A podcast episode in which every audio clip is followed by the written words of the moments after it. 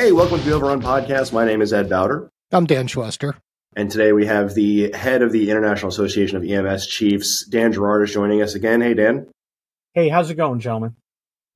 Doing well, doing well. Uh, we wanted to talk to you today because recently, I guess in August, uh, the Chiefs put out a statement on whole blood, and the, the data is starting to kind of reflect that the use of whole blood is better um, than the, the, the previous uh, available options. Dan and I have a couple stickers and patches that say whole blood over pasta water, that whole thing we, we talked about uh, with Andrew Fisher months ago.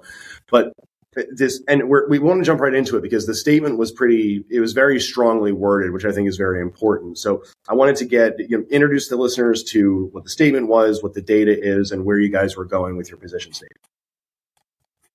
Sure, absolutely. Absolutely.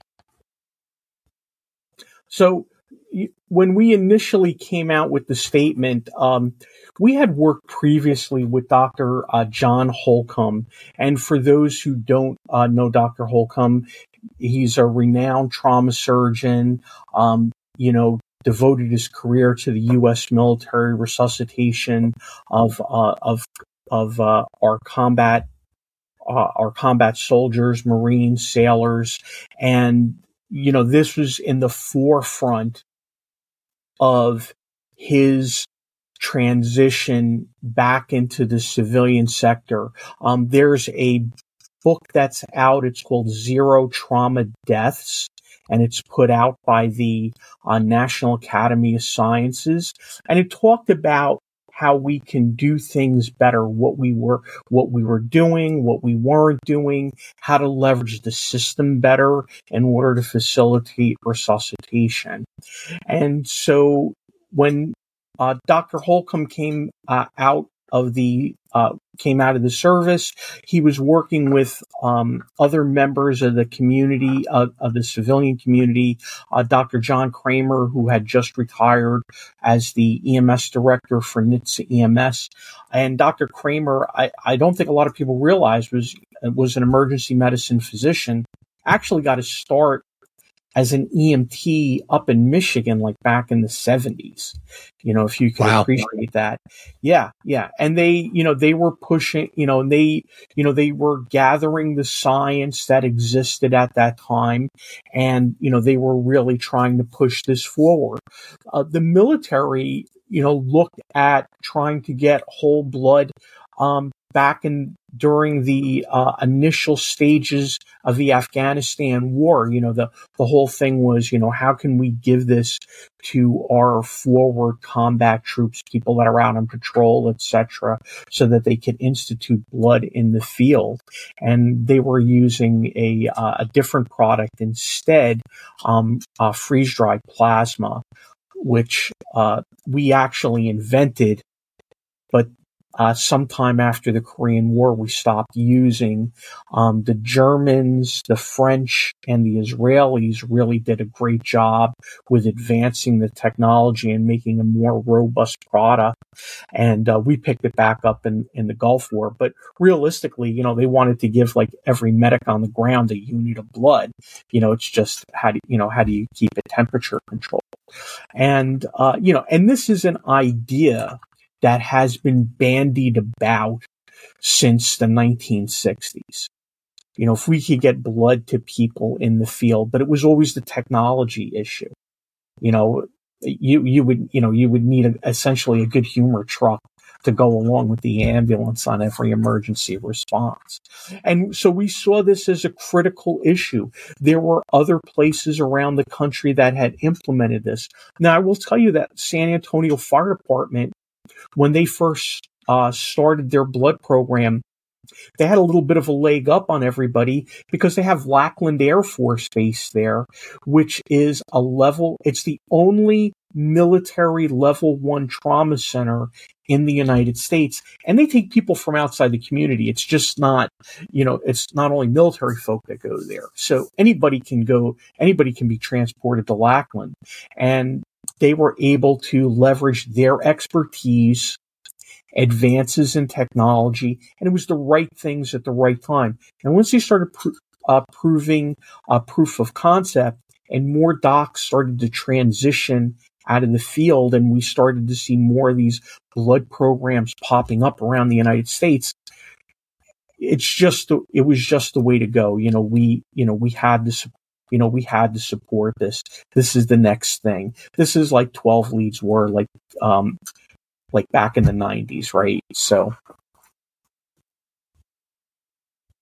uh, Ed, I'm sorry, I'm not hearing you. Ed, you got on mute. Three and two.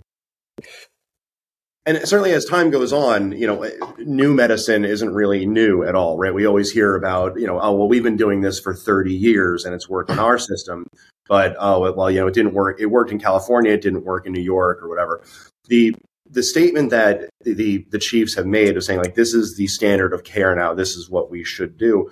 One of the things that I, I just want to talk to you real quick before we delve into more of the details about it is uh, what's, what's your response to the difficulty of procurement and then to storage, or is that something that people just kind of complain about, but there's already a, a known solution? There, there are known there are known solutions to that. Um, there are, I think the I think the issue is on a local level. What is going to be accepted because every blood bank might have their own particular brand or product or process that they want utilized. And I think that as we begin to flesh this out, uh, I spoke with a vendor. Uh, I was at, I spoke at EMS World and I spoke with a vendor and I said, look, they said, where do we need to be? And I said, this is where you need to be. You know, you need to come up with a comprehensive blood plan so that if an EMS agency in rural Wyoming or the Cleveland Department of EMS or the Miami Beach Fire Department wants to institute blood, you have the technology for storage in the ambulance, for storage in the station. You have all those requisite parts that need to go together. I, I mean, I kind of envy the guys in New Jersey a little bit because uh, in hospital based systems, this might be a lot easier. And especially when you talk about places like Jersey City, Newark, Paterson, where they have trauma centers, where the paramedic units are hospital based, it'll be easier for them to figure out and come up with the solution. But, you know, the, you know, the templates that are being developed uh, across the United States. As I said, San Antonio Fire. Another great guy is Peter Antevy who's down in, in Miami Beach, emergency medicine doc, medical director for the fire department. I think he's got like five or six departments that he's working with, and he's the medical director that they're doing this with. And Peter is such a great, great person. Like he'll give you, you know, he'll give you the shirt off his back. He really is. He's he's been on the show a couple times. We're we're big fans of his. Yeah, he's brilliant. He, he is abs- absolutely, absolutely. So, um, you know, the, you know, the, those parts and those, you know, those logistical pieces are there. A lot of this has to do with the will of the, you know, organizational leadership. Um, my question always is not if I'm going to do something, how? How do I make this happen? And I think that your more progressive leaders kind of go in that direction and and we've we've had conversations previously where the the lack of will in leadership or in progression is is really the the nidus for this show. Um, the I, I, think we're naturally kind of resistant to change, and you know, it, it, there's always someone who will say like, well, the data just isn't extant enough for me to start changing practice, or it's too expensive, or it's whatever. One of the things that I thought was important in, in the statement that you all made was listen, all of that put aside, like this is what we have to do. So now that we know that we have to do it, it's kind of like the first step to you know to solving a problem is admitting that there is one. Yeah. Right. So so putting out a statement like that, like listen, this is strongly worded. This is you know no nonsense. It's like this is what we have to do. Um, and certainly in areas where you have like you know serious penetrating traumas, like like you mentioned Jersey City and Newark, where you know filling these people with lactated ringers, which we've been doing for 40 years, just isn't fixing them. And it, it's, and, and Dan, you and I have talked about this before. it, it's interesting that the conversation is almost like, well, if you're losing blood, a layperson would say, well, we probably have to give them blood. But it feels like in medicine, we're like, no, no, no. See, if they lose blood, what we can do is we can take all of these different fractured parts and put them all together. And if you like, if you like, there's like, it's like a Rube Goldberg machine. And then over here is just a bag of blood. Sure. And you, we really have to conceptualize this in a matter of we can't make this about ego or individual departments. If we need to regionalize services in for for administration of blood, because you know there, you, I'm going to be perfectly honest. There's going to be a small department in Idaho that, if they look at it, you know, everybody's volunteer. Some guy is coming in and he runs the local hardware store and but you know he's the elected chief for the organization. Uh, having a full-time blood product manager isn't going to happen. And so you know we really have to think about how we're going to partner with other people and then having those other organizations blood banks and hospitals how they're going to partner with us to ensure uh, to ensure success. I think back, I you know when you read the book The Paramedics, or if you ever had the opportunity to talk to Jim Page, he talks about how they had these uh, bake sales to start paramedic units because the defibrillator, you know, was like 40 pounds you know, the right. telemetry unit was like another 25 or 30 pounds. It was mm-hmm. these big pieces of technology that they couldn't afford. And then the training that they had, you know, I mean, you couldn't do this today. Guys volunteered to go to the training. They worked for a paid department. They volunteered to go to the training. So all the department had to do was pay for their training, find the money to pay for their, you know, pay for their training. That wouldn't happen today. No, and I, I think that again, it's a missed opportunity for organizations to not keep their staff as up to date on the, the current medicine as they as they possibly can. So that the, the background in logistics uh, we, we've talked about. Let's go in a little bit to the physiology of this. I, simply put, we've talked about this a couple times. If you're losing blood, lactated ringers and saline is just not going to resuscitate you. Um, but going, it's actually going to hurt you it's down the road. Right, exactly. Oh, so let, absolutely. They don't stay in the vascular space as long. And normal saline, you know, I'll give lactated ringers a little bit more props than normal saline. Ringers will stay in the vascular space a little bit longer, but saline just pours out of you and increases your acidosis. Like, why would you want to give it? You know, but right. we have places yeah. around the country that are given these fluids, you know, ad hominem. Well, well even even a, even ATLS uh, has changed their their tune, so to speak. It used to be they wanted like two liters of crystalloid before considering blood. Now, now they've changed that and they're starting to think about, you know, you can give some f- crystalloid, but if you're giving crystalloid, you should be thinking about blood or blood products. Um, and that, that was a stem change. Um, but I don't know that it's, it's still trickling down. Um, but the the idea of you know blood products as opposed to crystalloid is is the science is there. I mean, uh, we've got 20 years of studies coming out of the military that show the benefits. Um, we know that you know even and even whole blood is better uh, than component therapy. Oh, absolutely, absolutely. And the other thing that we also need to consider is that early initiation of blood we know reduces uh, ICU time. It improves surgical outcomes. Um, we have less end organ damage that occurs. And I don't think the thing that, so we know that there are studies that absolutely prove the effectiveness. I think the real proof is going to come when we have so many organizations that are doing this. And then we start to do the studies and we look at length of stay, morbidity and mortality.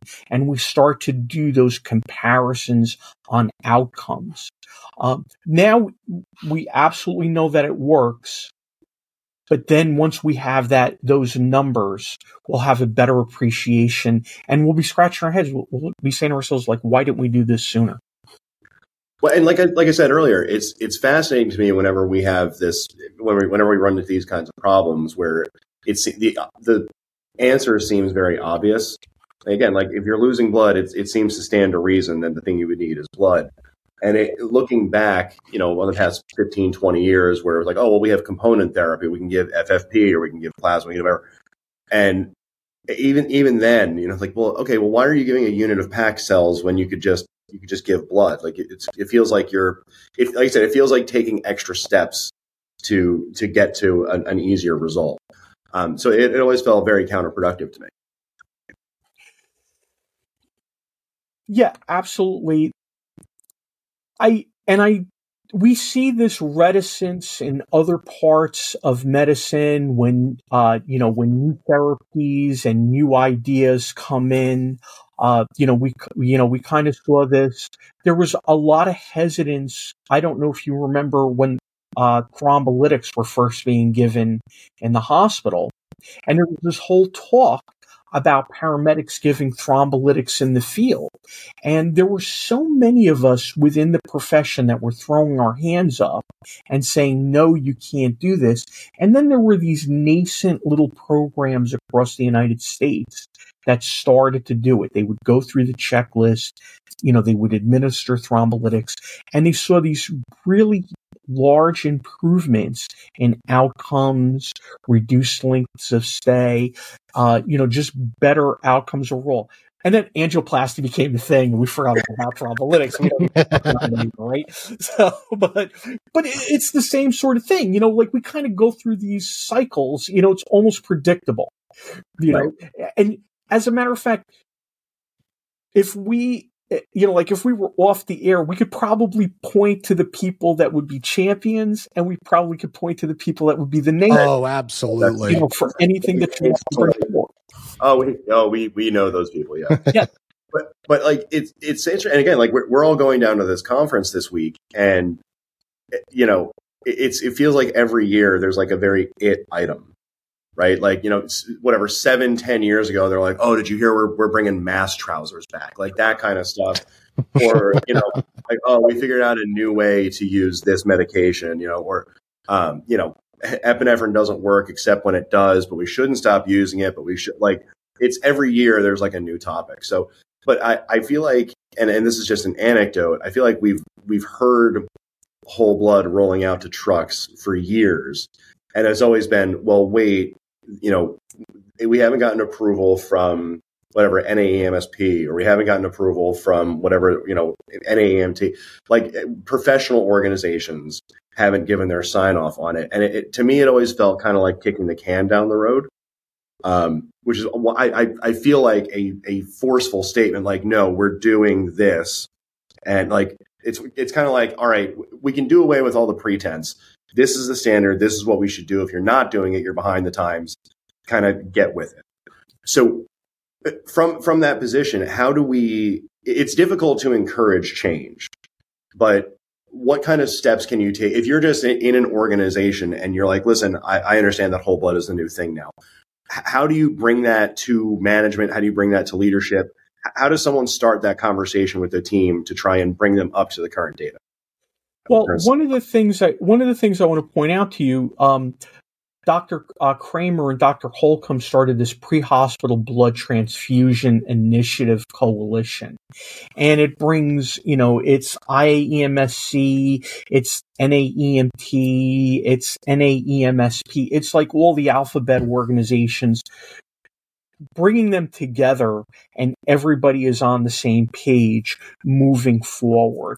So in regards to policy process, you know, there are, you know, there is a large group of people that want to advance this and move it forward.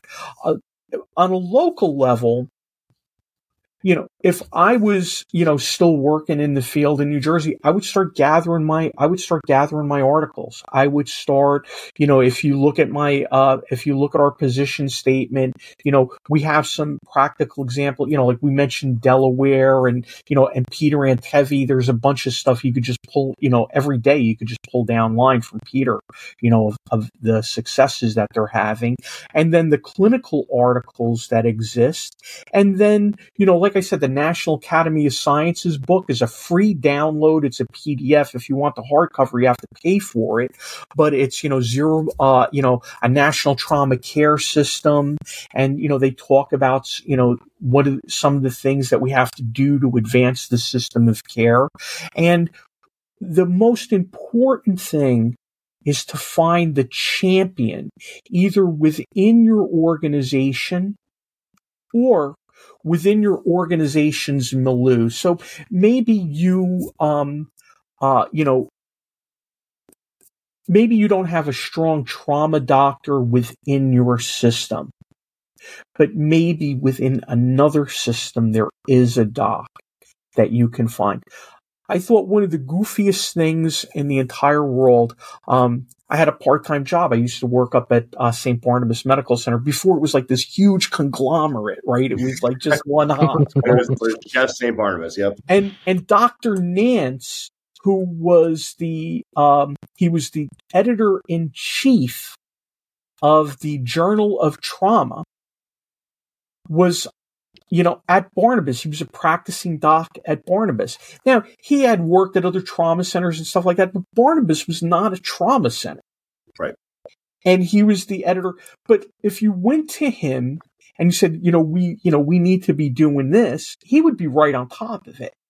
He was right there. So identifying those, you know, identifying those champions within your organization and even outside your organization, uh, make friends with the people in the blood bank. How can we do this? This is, you know, is this possible here? You know, San Antonio will share their policies, processes. They'll give you their equipment list. We talked about Peter Antevy. There's a bunch of places, you know, around the United States that are doing this that will gladly share the things that they uh, you know, that they've compiled over a period of time. And so if you kind of, you know, it's it's one of those sort of things. I learned this a long time ago. Um, I was uh, there was a guy Barry Straube. He was the chief medical officer for uh, the Centers for Medicare Services, and everybody was going to him as you know, like the AAA, and everybody was like, "Give me money, give me money, give me more money, give me more money." And we went to him and we said to him, we said, this is the problem. And he kind of like looked at us and he was waiting for us to say, give us money. And we said to him and said, this is how you solved it. And then he kind of like sat down for a second and he looked at us. So then he invited us down to do a presentation um, at Health and Human Services, and they've got like all these like big wigs, like you know, assistant secretaries and undersecretaries and all this other stuff. And when we got done with the presentation, it was me, Larry Tan, who was in Delaware, and Ben Posadlo, who's up in Massachusetts. When we got done with the presentation down there, they turned around and said to us, they said, we are going to include EMS and innovations in healthcare grants because we, you know, we solved the problem for them. Yeah. And they saw the value. And that's the same. And the point of that story is if you, you know, if you go with all the information, if you go with a path forward, if you have like, this is the equipment we would need. At that point, like, if I'm the boss of the organization, my ability to say no kind of gets reduced. Right. And no one wants to do, and especially in leadership, no one wants to do any extra work on top of the workload they already have. So if you come, and it, this has been a topic on the show previously, but if you come in and you're like, here's a problem and I think I fixed it, let, let's do that. I think a lot of leadership is going to be, uh, you know, more agreeable to the idea.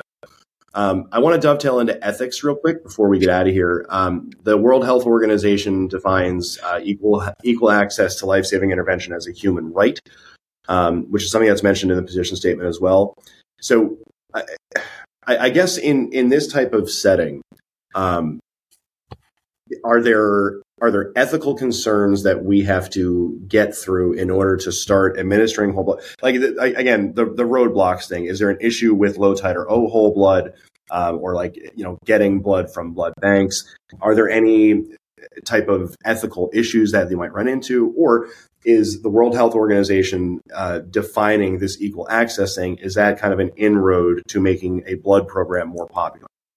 Well, in regards to you know when you when you think about this you're going to be drawing down on blood from blood banks. And we all we hear about the shortages all the time. And you know there will be a call on the news that they're going to have a blood drive and that they desperately need blood and they're trying to bring people um, into the system. And so the first thing i think that we need to do as ethical stewards and something that we don't do well, but that this is probably an opportunity for us now to step up and do better is community engagement. And either start a blood bank as a satellite of the local blood bank, have those community blood drives, because think about it. Our biggest issue is the fact that the community really doesn't understand a lot of what we do and how the system works. Right. And this is another opportunity for us that we can create, that we can control, and that we can get the, you know, we can get the message out. Um, I talked to Uwe Reinhardt. I, I wrote an article I don't know, like like 30 years ago about the Clinton Healthcare Initiative. And I picked up the phone and I called Uwe Reinhardt at Princeton. And he like he answered the phone, right? He was the guy who wrote this. He's like one of the most famous healthcare economists in the world. And I talked to him for like a couple of hours. And at one point he said to me, he goes, Well, you know, the ambulance he goes, paying for the ambulance isn't a big deal. He goes, It's vol it's volunteer, right? Because he was at Princeton you know right. so yeah. like all the ambulances were volunteer and that was like a whole different discussion but here was a guy he was the foremost health economist in the world and he thought it was free you know mm-hmm. so now this is our opportunity to meet with the people that we serve every day so that would be the first thing i would say is that community engagement um you know helping to do those things in order for us to get blood. The people that we overwhelmingly take care of are socially and economically disenfranchised members of society. I think that's a really interesting point is, is making it a, a community, I don't want to say a community problem, but a, a community issue where the problem it's not so much like oh the problem is that the hospital and the medic units don't have blood. The problem is that the community of this town doesn't have that available to them. I think that's a really interesting framing and and just to point out um, some of these programs that have adopted whole blood, uh, I, I, I want to say it's San Antonio in their region. They've identified donors who are low titer O. And they actually like they make a big deal over them. They're like heroes. They they encourage donation and they they're collecting from the community. They're investing the community in the project. Um, I thought that was really interesting in some of the the, the reading I've done on whole blood. Um, and if it's not San, San Antonio, I, I, apologize. No, absolutely. And this is a, a hugely important topic. And the, the position statement is one of the, the better ones that I've read. It's very, I don't want to say simply written, it's very obviously written where we've established this problem. Now it's time that we fix it. Dan Gerard, thank you so much for joining us today. We're uh, really excited to talk about whole blood getting out into the community. We'll see you down in Atlantic City. And for the overrun, I'm Ed Bowder. Thanks for listening. We'll talk to you guys soon.